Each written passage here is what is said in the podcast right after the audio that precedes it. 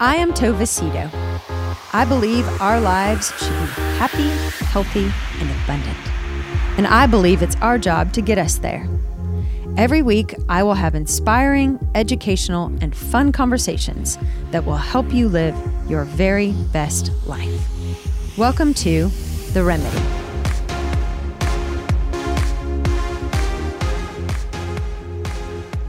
Hello, everyone, and welcome to the next episode of The Remedy with Tova Cito. I am Tova Cito, and I'm so happy to be sitting down today with a gentleman, a man, a young man. what are you?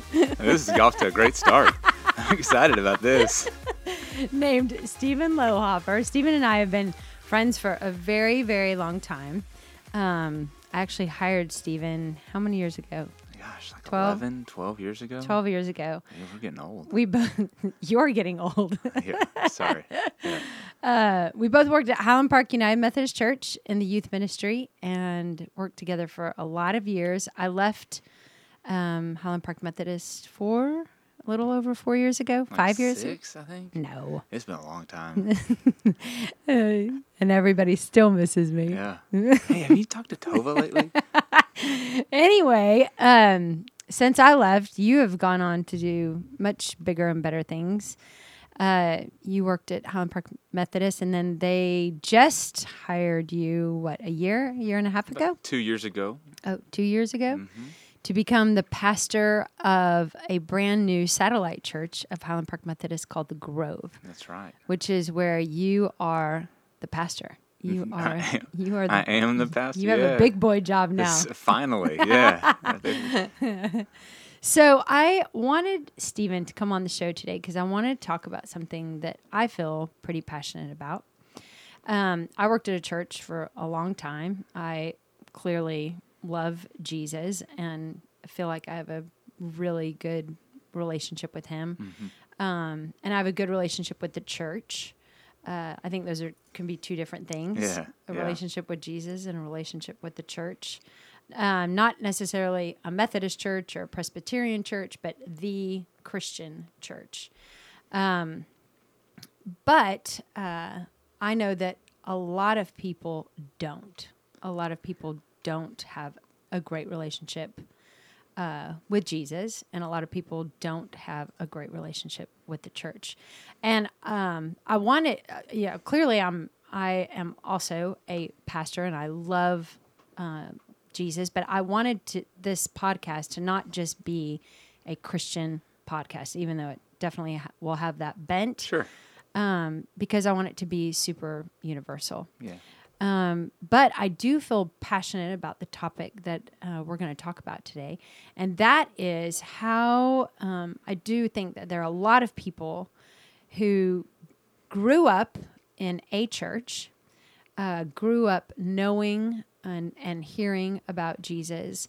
But somewhere along the way, the church or the people in the church uh, affected their relationship with Jesus or made it difficult to believe in Jesus or made it difficult to have a desire to go to church.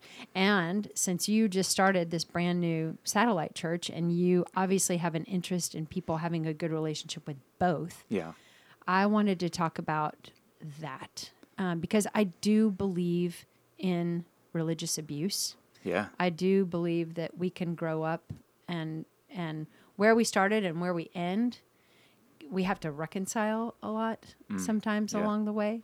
And so I kind of want to talk about how do we do that? How do we for for those of us who grew up in a church where we fell in love with this guy who taught us how to love Yeah. and and and take good care of people um, and then we experience something really different um, how do we reconcile that so but before we get to that before we solve before we Yeah. get to the remedy Yes. um, will you tell me will you tell us about your growing up experience what what what was your experience like growing up Yeah, no, I was someone who grew up in the church. Uh, the church was always a safe place for me. Growing up, it was always a place that I was excited to be a part of. My parents both had really strong faith. They happened to go to different churches when I was a kid, which was kind of a strange dynamic that I grew up in. That you know later I had to reconcile. Like, why does mom go to one church and dad goes to a different church? And What churches did they go to? so my father is Methodist and my mother's Pentecostal, and so those, to a large degree, kind of fall on opposite ends of the Christian, you know, religious continuum, and so it was very different environments, very different language, very different experiences uh, between the two churches growing up. But you loved both, But I loved both. Yeah, um, and you felt comfortable in both. yeah, I felt comfortable in both, which was really great and a testament to kind of the upbringing that my parents instilled in me. And church was always a priority in our family. Uh, so even if there were sports or other activities, we still had to make time for God. Um, but because faith was such a strong component of their lives and of my childhood, by the time I got to you know high school and then into college, it had always been something mom and dad did that mm-hmm. they made me do for the mm-hmm. most part, even though I liked it most of the time. Mm-hmm. But it was something I'd never really taken taken on ownership of for myself. And so, And I think that is Yeah. probably really normal. oh, absolutely, You kind of know, want that. Yeah, I think that it's kind of like the training wheels start to come off, and you're like, oh, this this is a little wobbly. It- How do I how do I ride this bike for myself? And, and I think a lot of times that comes with a lot of question asking, and sometimes I know that comes with people having to step away from the faith and stepping away from the church because they need some distance to analyze, to examine, to think for themselves about Yeah. okay, what about this seems true for me or seems right for me, and where where do I need to reconcile some things or make some sense out of some things that seem to be you know incongruent with what I know to be true or what I've read or what I've been told or so forth. Or what you feel. Yeah, or what you feel. And so that kind of happened to me in college because I'd been to church for so long, for such a large component of my life, from birth through high school. I kind of made the decision and came to the conclusion that I had been to enough church uh, that I was due a little vacation. Some some R and R from church. I had kind of come to the opinion that I had been to more church by the time I was 18 than most people had in their lives, and that was you know, a fairly true statement because of how often, three four times a week, that I was attending church or some church function. Did you consciously make that decision to like, okay, I'm not going to church. Like I am taking a break. Or did it just organically like you were in college, nobody was really going to church. You didn't Yeah, both. Yeah. Okay. So I think it was, you know, the first Sunday I had the opportunity to go or not go to church. Like, oh, it's kind of nice to sleep in. Like, mm-hmm. you have a choice. yeah, and mm-hmm. and so then that choice started to become a pattern, and that pattern became a habit, mm-hmm. and uh, that entrenched myself in this long habit of like, you know what, I just I don't go to church now. That's not a thing I do anymore. Now, when you didn't go to church, did you still pr- have a practice? Did you still did you read the Bible? Did you pray? Did you talk about Jesus? Did you care? I, I mean, was how Yeah, it's a great question. Um, you know, I think at that point in time, faith, relationship with God was uh, kind of an intellectual thing for me. I knew a lot about the Bible. I knew a lot about my faith, and that seemed sufficient. That seemed like, well, if, if I know a lot of facts about God, then that's basically the same thing as knowing God. Uh, and that's something, you know, obviously I've come to look at differently and understand differently now, but it was n- not something that I actively practiced. You know, I still tried to be a good person, to be kind, and to love people, and those things. But it was uh, it was definitely kind of a head thing, and not a, a heart and a regular habitual thing that I would you know pray or read scripture or things like that. Okay, so you get out of college Yeah, and you're still not going to church. yeah. So it was towards the end of my college career, and I had probably had three years or so of um, enjoying my college freedom to its fullest extent, a life without I will not ask him a lot yeah, of questions. no, that's all right. Yeah, a life without responsibility or oversight from you know adult figures, and so without a lot of supervision, I made a, you know a series of choices and, and engaged in a you know a style of of living that ultimately I, I knew was a little hollow and empty and wasn't satisfying that thing in me that I was trying to satisfy and it wasn't filling the hole that I was hoping that it would and and so I decided that maybe I should give church a try for myself. And are you out of college at I'm not point? out of college at Okay. this point. So I am I am 20, 21, Mm-hmm. Um, almost about to graduate. I probably have a, a year of school left. Mm-hmm. And so I just walked uh, around the corner from my apartment where I was living at the time and into a small Methodist church, um, just a few, you know, half a block away from my apartment. And I walked in and it was not like any Methodist church that I'd ever been to because everyone there uh, was a different skin color than I was. I was the only white guy in an all African American church. And I was like, well, huh. Well, I don't look like any of these people. and You didn't know that it was a I had no church. idea. You know, they don't advertise it on the sign. And so you walked in, and it, I'd never been on that side of the dynamic before. And it was uh, really eye opening. But there was something about it that I loved. It was this really interesting combination of the things about the Pentecostal church that I really appreciated and the things about the Methodist church that I really appreciated and this unique combination and blend and it, for whatever reason it just it felt it felt safe and it felt okay to be there. Did you go with anyone? No, I was it was That is crazy. it was crazy. As I look back on it, I'm like, I cannot believe Wow. that I, I don't even like to go to parties by myself. Like, so to walk into a church for the first time, That's crazy. yeah, and that's something that actually that I say every Sunday as we welcome, you know, our guests is like I know what it's like to walk into a new church or a foreign place for the very first time and how much courage that takes. Yeah, it is Um, scary to walk it is a scary into, place. especially if you're alone. I mean, I, now I go Absolutely. to church alone. My Yeah. kids go to youth, and Mhm. I go to church alone. And I am very comfortable in Yeah. church. And when I got divorced and started to have to go to church alone, Mhm. that that's hard. It's like walking into the middle school lunchroom all over again. yeah, you're it like, really is. It's a really Are good there analogy. any are there any of my Who people here? Yeah. Yeah, like where can I go that. I'm safe? Yeah. You know, and and so uh, but I walked in and I started to go Sunday after Sunday to this church full of people who looked nothing like me. In in a lot of ways, our lives were nothing alike, Mm.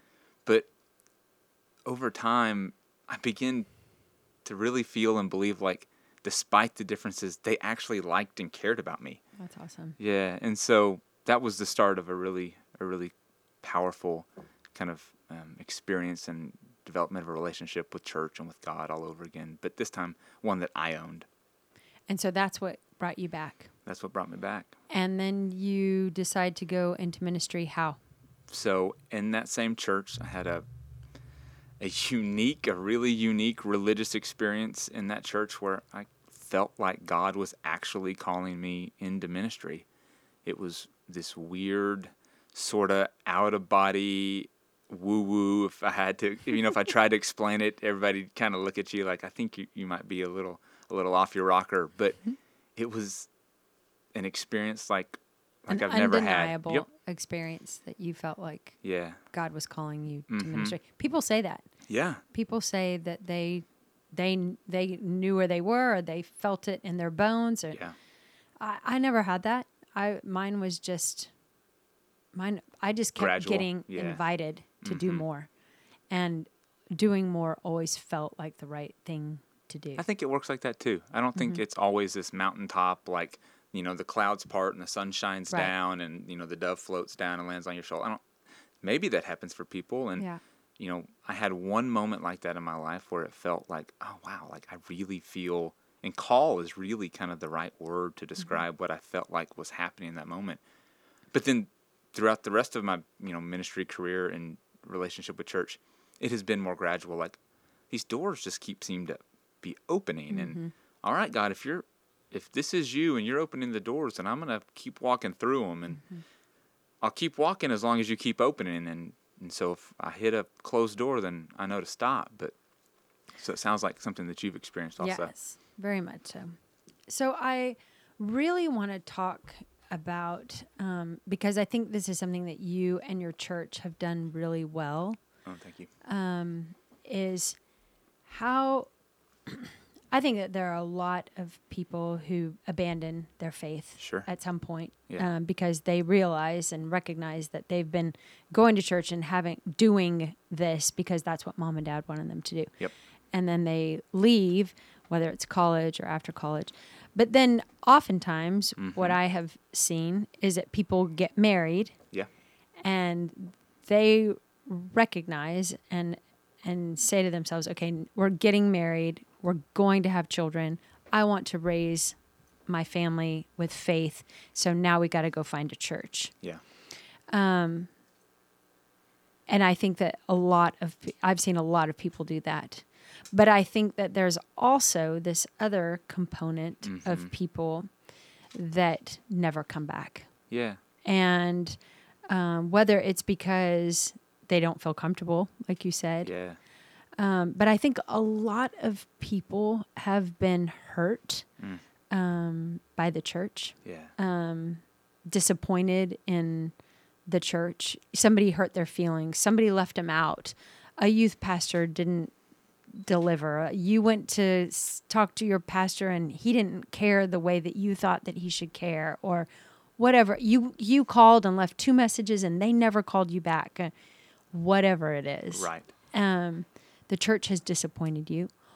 Or I think what can happen even more often is people in the church, people who are very religious, who sit in pews every Sunday, who Yeah. who have done all the right things. Um, they have talked, they've gossiped about you, or they did a bad business deal with you, or they let you down Yeah. or they hurt your child or Sure. you know whatever it is and they are a, a big time christian you know they go to church every sunday that he prays all the time he stands up there and do, so hi- hypocrites Yeah. hypocrites have hurt um, people who you think are a hypocrite have hurt your perception of religion or your perception of Jesus. And so you just abandon it altogether.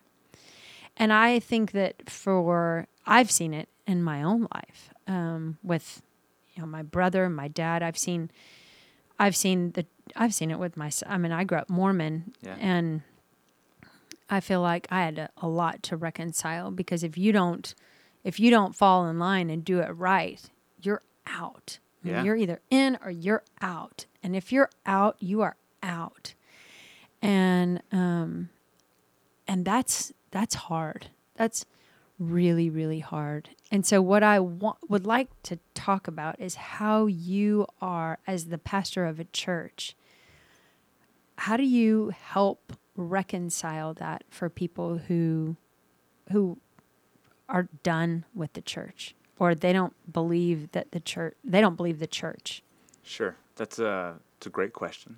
It's a big question. it is a big question Um, and there's a lot in there, so I'll do my best to kind of speak to the different parts. But I think the first thing that I'd want to tell people who have been hurt by the church or who are in the are currently being hurt by the church, who've been disenfranchised by it all, that for whatever reason they just they're not interested in what the church has to say or um, the role that the church can play or should play or could play in their life is on behalf of the church i'm sorry. Um, unfortunately the church is composed of people. And humans. Yeah humans. Um, and more often than i wish happened we get it wrong and we make mistakes and we act very human and very uh, contrary to this God that we claim to pattern our lives after. And so I think the first thing that the church has to do is to start being really honest about uh, the ways that it has hurt people um, and the ways that it is continuing to hurt people and to begin to have a conversation about what it looks like to, to change that and to do things differently. I think one component of that might be that we have to start admitting that we're human. It, Yeah. uh, that's one of the things that we have tried to do at the Grove is to acknowledge that like we're all in this together. This isn't like you follow us because we've got it figured out. Right. It's like you know I, I'm the one that has the microphone, but I, I need God just as much as everybody else in that room does, if not Right. more. Right. Um, I'm just the one that gets to talk about it in front of people. I've said that a thousand times at Bible studies. Well, that you I've- need to st- stop stealing my lines. yes, I do. or maybe I stole yours. I don't know. Like I don't stand up and talk about Jesus because I know everything about Right, him. right. I stand up and talk about Jesus because I recognize how Yeah. desperately I need him. Yeah, and I have. It has been my experience that there are churches that stand up there and speak as if though uh, they've got it figured out. Mm-hmm. And the reality is, we're all, you know, kind of walking through the darkness together. Right. And you know, there's It's a good way to say this it. thing that we're focusing on, that we're trying to move closer towards this ideal, this lifestyle, this pattern of behavior that we're all aspiring to be, and some of us do it better than others, Right. depending on the day and the week and the circumstances. But the the church has to be a little more honest about the fact that the people in charge are just as human as the people who come. Yeah. How are you? Um, you already said like you you say that every week at at the Grove, Mm-hmm. but more importantly than what you say from a stage, um, how do you how like how do you incorporate that feeling in your church with your staff? Yeah, that's a that's really good. I think that what we've had to do is we can't communicate something that we aren't. Uh, if and if so, then it, I think it becomes obvious that um, it's disingenuous. And so, I have uh, had the, you know, the fortunate uh, opportunity to work with people who actually live and breathe and believe that um, the church is for everybody. You know, not just those who get it right. You know, Right. you know, ninety nine percent of the time, or the people who look a certain way, or drive a certain car, or live in a certain zip code. But like, Jesus is for all of us Yeah. equally. Yeah. Um, and so that type of authenticity, uh, I don't think that you can fabricate. And it starts with a recognition that like we need God just as much, if not more than anybody else. So I'd say that. And then the other thing that we have, we want to be intentional about, and I think that this exists in a lot of other churches. This isn't just us. But I think the church has over engineered what it is and what it's supposed to be for people. I think that we have made it unnecessarily complicated to come and experience God, uh, both in the context of you know the worship service that happens, but also within the relationships of the people who are there. Uh, so often we all show up at the same time for one hour and we sit, sit shoulder to shoulder and we all face the same direction and then we turn around and walk out and leave. Mm-hmm. And we think that's supposed to be this sufficient relationship and experience with God. And I just, I think that it looks more like face to face conversations and honest, you know, real, authentic. Here's where I'm not doing so well, and here's what I've learned about my experience that maybe will help you, and you offer things that will help me. And How do you create that? How do you create? Because to me, that excuse me, it sounds um, it sounds ideal. Yep. It sounds really nice. Like I would love to go to a place where I can be like, okay, I'm struggling with this, and I'm struggling with this, and, and I need your help, and I need your prayers, and but how do you walk into a building where you're where you're supposed to be good and Yeah. reveal all your bad? Yeah, that's a that's great, uh, and I think it is a slow process. It's just I think like any relationship, you, you don't show up on the first date and you say, "Well, listen, I was blah blah blah blah blah blah," and just lay out all of the skeletons and the body bags and the things that have happened in your life. Mm-hmm. But I think it's a conversation that builds over time, and a slow recognition of you know, yeah, I struggle with that too, or mm-hmm. yeah, I I wonder those same things, or I have those doubts also, or yeah, my kid is having the same problem at school that that yours is, and it's mm-hmm. this slow exposure to each other's lives. I don't think that there's a fast way to do this, mm-hmm. um, but I think that what the church can do well is put people into relationships and into opportunities and proximities of other people mm-hmm. where these things can begin to happen. So is that like a small group, a Bible study? There's a lot of ways that it, it, it, that happens, but it looks like breaking it down from a smaller group um, or from a larger group into smaller groups. So it's creating opportunities for you to get to know the people that you're next to, whether that's um, fun events or whether that's a Bible study or you know some type of group that you're in. Um, I think the only way that happens is when we break out of these big, larger format things and into smaller things. I agree. yeah. So hypocrisy. Let's talk about that for Oh, a second. good. Yeah. yeah. We have fun. I know.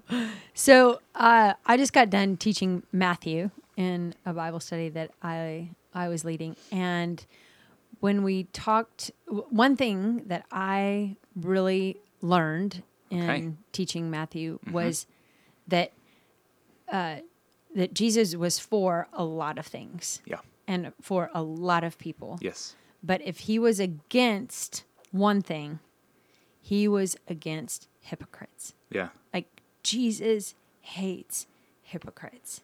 Yeah. Jesus hated these religious leaders who sat in temples, who did everything right, and you know showed up on Sunday, sat in the pews, had the perfect outfit on, but were jerks. And he talks all about how their hearts were so far away Yeah. from him. And he got that revved him up, it seemed, Oh yeah. more than Oh, yeah. anything else Yeah.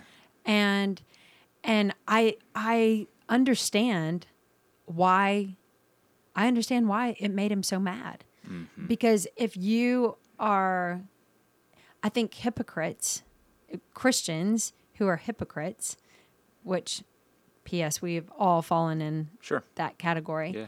but people who profess to be one thing and act out often in a completely opposite way hurt hurt uh, Christianity. Yeah.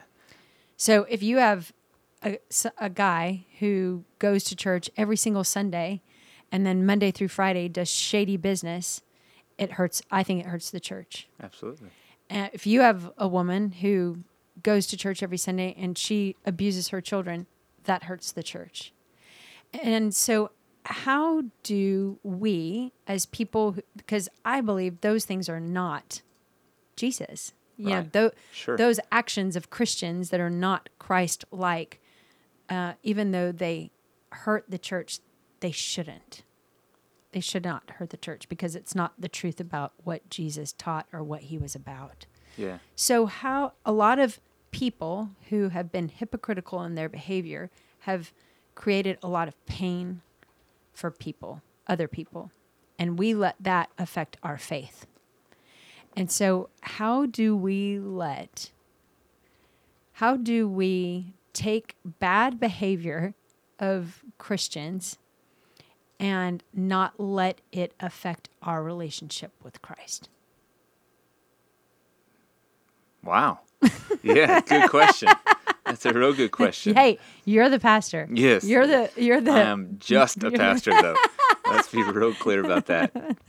You know, I think that one of the things uh, you said a lot, but one of the things that you said that I want to highlight is the type of hypocrisy that Jesus was so uh, frustrated with and upset by.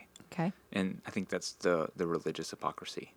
Um, the ways that people have used religion not to help others or to um, enhance the quality of life for others, but uh, the way that they've used religion to subjugate, to put down, to oppress, to humiliate, to embarrass, to wound and hurt.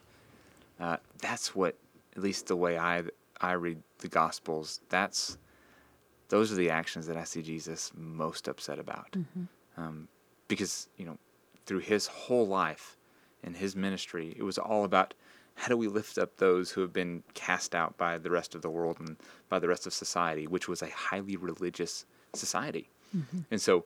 Jesus is going to these populations of people and these locations where people live who everybody looked down on, everybody despised, everybody would classify them as those people or that girl or that guy. And he instilled in them and reminded them of their inherent worth and dignity. And I think that the way that we begin to climb out of some of this hypocrisy is by reminding ourselves who we are to God, um, and that if you've been hurt by the church, it's it's knowing that that God knows you and God loves you despite how you've been treated by other people. Uh, that you are a child of God, uniquely created in God's image. Um, but because of the freedom that we have in this life, people sometimes use that, and far too often people use that to hurt people. Mm-hmm. Um, and a lot of damage has been done for a really long time by people who are supposed to be the ones who model and demonstrate what God's love should look like most. Mm-hmm. And that hasn't happened. Mm-hmm. I think that uh, it's my opinion. Mm-hmm. I don't mm-hmm. have anything to back it up. But I do think, uh, just because of what I've read and what I listen to, that people, a lot of people are, have moved away from religion altogether mm-hmm. and entered into uh, this thing they call spirituality. Mm. So some people will say, "Oh, I'm not religious," but and um, I don't know how I feel about that. Uh, how do you feel about that? Well, I understand it. Mm-hmm. Because I least, understand it. Yeah, in most of the instances where I've had conversations with people who've communicated something similar to that, mm-hmm. there is often an event or a series of events or some type of history mm-hmm. with religion to which people are opting out of. Mm-hmm. So something's happened at a church or at church camp or with a Christian they know that was painful and it was wounding. And so as at least as I hear it, the move out of religion toward spirituality is an attempt to move away from like the organizational stuff that feels a little icky, um, that people have grown to distrust and to be skeptical of, and and so that makes sense to me. I wish it wasn't the case, but I understand why people are hesitant to be a part of um, kind of organized faith, which is kind of especially if that organized faith has hurt them. Sure, yeah, or others in their lives mm-hmm. or people they love and care about. Uh, but what I do hear in those same comments is this consistent desire to have a relationship with God or whatever language they might use, something greater than themselves mm-hmm. or the know, divine, the divine, mm-hmm. or you know, the mm-hmm. eternal creative force of the universe, or however it's articulated. Mm-hmm. I think that within the human condition, as we were created, within the human condition is a desire for proximity and relationship and closeness to God. Mm-hmm.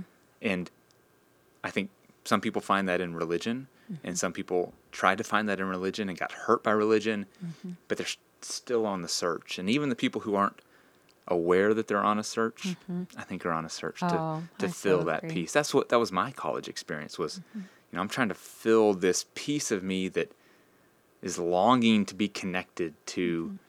something greater than myself. I think it's was it Bob Goff who says we all have a God-size hole. Was that who said it? I'm not sure who said that, but I, I know that quote. Yeah, yes. and I think it's it's spot on. Yeah, that can only be filled by God. Yeah, and I I loved what you said, and I agree with it. That even if even if we are not searching, actively searching, there is there is I and I a hundred percent believe it that our souls crave yeah. de- and desire to be connected to something greater than ourselves. We need it. Yeah. We need it. And when we don't have it, yeah. Um, we look to other things. Sure. I I mean, absolutely, I 100% agree yeah. with that. So, how do you, as a pastor, yeah. I mean, you said it perfectly that that we all have this desire but I feel strongly that, I mean, I I take my kids to church because I believe that um, that it is important that that my kids know that they're that they're they're not it. sure. you know? Yeah. No, it does help us see beyond ourselves. Yes. Yeah. And and and but my my kids um, and my kids like to go to church, and I'm grateful for that. Uh, but I don't. I know that they go to church because I take them to church. Sure. But I am really hoping that somewhere along the way they experience God in in a way that becomes undeniable for them, Yeah. so that they carry it for the rest of their lives. Yeah. So for someone who d- has not been to church for a long time, Yeah. has been hurt by the church, um, has been hurt by somebody in the church, but they miss it. Sure. Like, and I think they miss it. yeah. What would you say to them? Yeah, I think that that's a really common feeling. Yeah. And so I affirm that desire and that longing to be a part of something, um, to whether it is organized religion or not. But you know, when Jesus ascended into heaven, when he left, mm-hmm.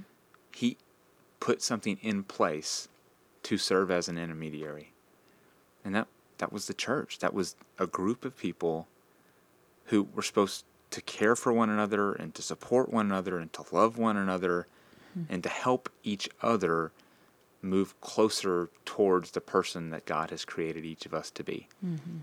And so I think that for those people who have drifted towards spirituality or away from the church, I think the thing that you can't replicate is that we. Um, you know, I think the me and God thing can be strong outside of a church, but there's something that you can't find a substitute for, um, and that's the way that people can reflect God to each other. Just like people can demonstrate how God, uh, or can demonstrate the ways that people have been hurt by the church, and in a religious context, people can be the ones that have wounded them. I think people can also be the ones that heal, help heal them Ooh, and really help care for them. I think that as often as people have been hurt by the church, there are people who have had glimpses of the divine through a mm-hmm. relationship with someone else. It's really good. Um, I love that. so I have great hope for the church. Mm. And I believe that God is still at work in this world through his church, mm-hmm. even if it's filled with imperfect people. Yeah. And I think it's really important for all of us, all of us to extend a whole lot more grace than mm-hmm. we do. I mm-hmm. mean, we we love we love to see sometimes people fail. You know, and people especially the the good people, the people that and gosh, I mean, we I, I, I think church should be a cheers bar, you know, Yeah, yeah. where it's safe and happy and you, you're always you know that these people have your back. When it's done well, When it should be. Yeah, yes. it could be. Yes, it could be. And I also believe in it. I mean, I my best friends are all from church. hmm My closest my closest relationships have all been because of something that we've experienced together because of our faith. Yeah. And I would have never imagined that um, my best friends, you know, that I would meet my best friends at church Sure. but I have, and I I so believe that as much damage that has been done by the church and the people in the church is as much healing and good. I love, I absolutely love how you said that. Um, so how how does somebody give that a chance? Give that another chance? Who's scared to death or skeptical as hell Sure. or Yeah, I think depending on the person and the circumstance, there's a lot. There's a couple of avenues that I would encourage someone to explore. One is if you know someone that you trust that is a part of a church or has some religious, you know, component to their lives. I, I'd ask if you could tag along, mm. Um, you know, with no commitment to, you know, stay for the rest of your life, but just hey, can I ride along with you on, you know, on this church experience or this next Sunday or whatever it is. And the thing is, I think churches are starting to recognize that there are people out there who are curious and interested, but a little or a lot skeptical. And so they have ways that people can kind of slowly wade into the waters through mm-hmm. online sermons and through you know online worship experiences. And so you can kind of get a sense and a feel for who this particular church is who these people are long before you have to show up in person. Mm. Because i know that's a big step. And so mm-hmm. you know we have a website grove.org and a lot of churches have websites that you can get a feel for okay who are these people? And mm-hmm. Does this feel like a place that might be safe mm-hmm. Your church is really safe. Um, thank you i'm glad you feel that way Yeah, it it is. I mean, you've created something really, really special. And that's why I wanted you on the show because I think that I really believe that feeling of how I, I think it starts at the top. I mean, you, you, it is the whole, but I think somebody has to be driving the train that everybody wants to get on. And in just a very short amount of time, you have created a very special place. And I mean, I go in your church and I feel very comfortable, and my kids do too.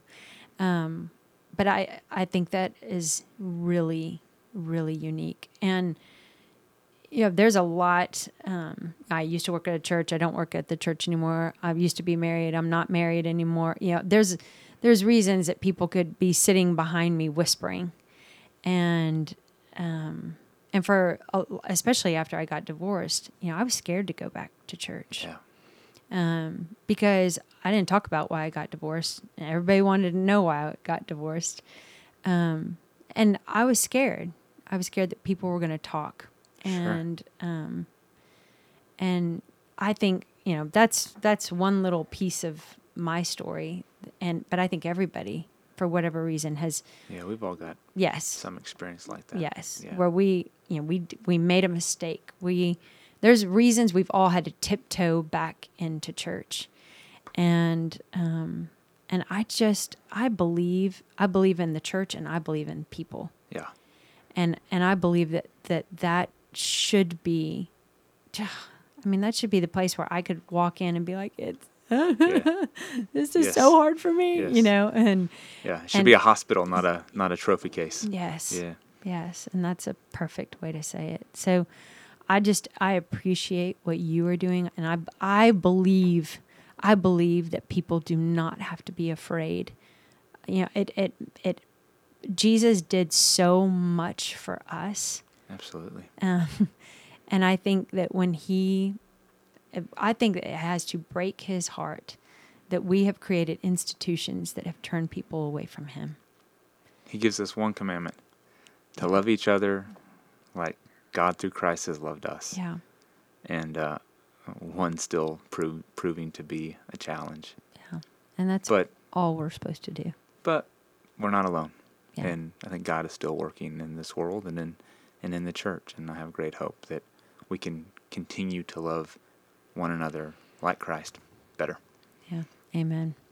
Well, thank you so much for being here today, Stephen. Thank Thank, you, you, for so fun well, you yeah, I'm just I'm proud of you and I'm proud of what you're doing. I'm grateful for I'm grateful for the Grove. I'm grateful for what more importantly, I'm grateful for what you and your staff and and all the members are doing. Yeah. It just feels the way that it's supposed to feel. well i'm grateful for the opportunity to to talk about it and to maybe offer another perspective on how the church can play a role in people's lives. So this podcast is important and your podcast and your voice is important in this world. So thank you for doing what you're doing. Oh, thank you.